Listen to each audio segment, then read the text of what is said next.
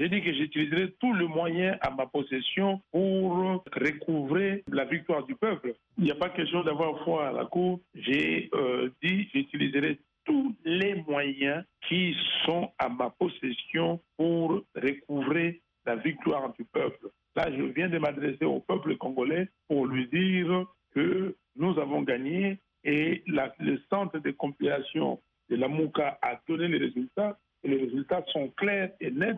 Nos résultats sont proches euh, de ceux de la CENCO. Et donc, euh, c'est bon. Et vous le faites samedi, les dépôts? Tout à fait. Lors de la plénière de la C E N I, la représentante du M L C, qui est de la MOCA, a refusé de signer. Qu'est-ce que vous en dites? Elle est logique avec elle-même, parce qu'elle a voulu suivre la procédure, elle a voulu suivre la loi électorale. Je ne comprends pas ce que M. Nanga a fait. Il dit que les résultats viennent des clés U S B. Donc, c'est le vote électronique, la transmission électronique des résultats. Il dit que oh, tout le monde sait que les centres locaux de compilation n'avait pas encore terminé la compilation pour la présidentielle et n'avait pas encore commencé les compilations pour les législatives provinciales. Mais d'où sont sortis ces chiffres-là? Et, et ça, c'est ce qu'on dit en français, cousu du fil blanc. Donc, je crois que la représentante du M L C, elle s'est sentie indépendante. Elle s'est dit qu'elle avait signé, elle avait prêté serment. Par rapport à ce serment, elle ne pouvait pas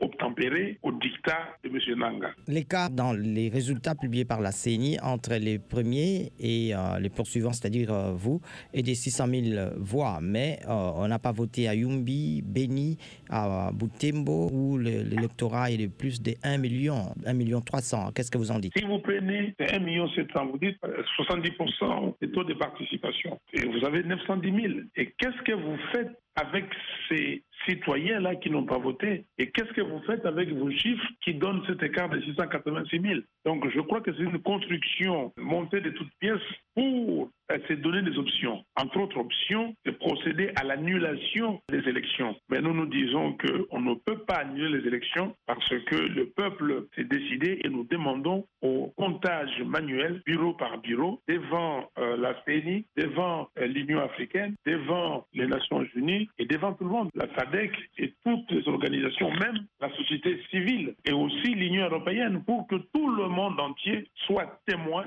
et voir ce que le peuple congolais a réalisé le trente décembre deux mille dix-huit. Voilà, c'était l'opposant Martin Fayulu, joint à Kinshasa.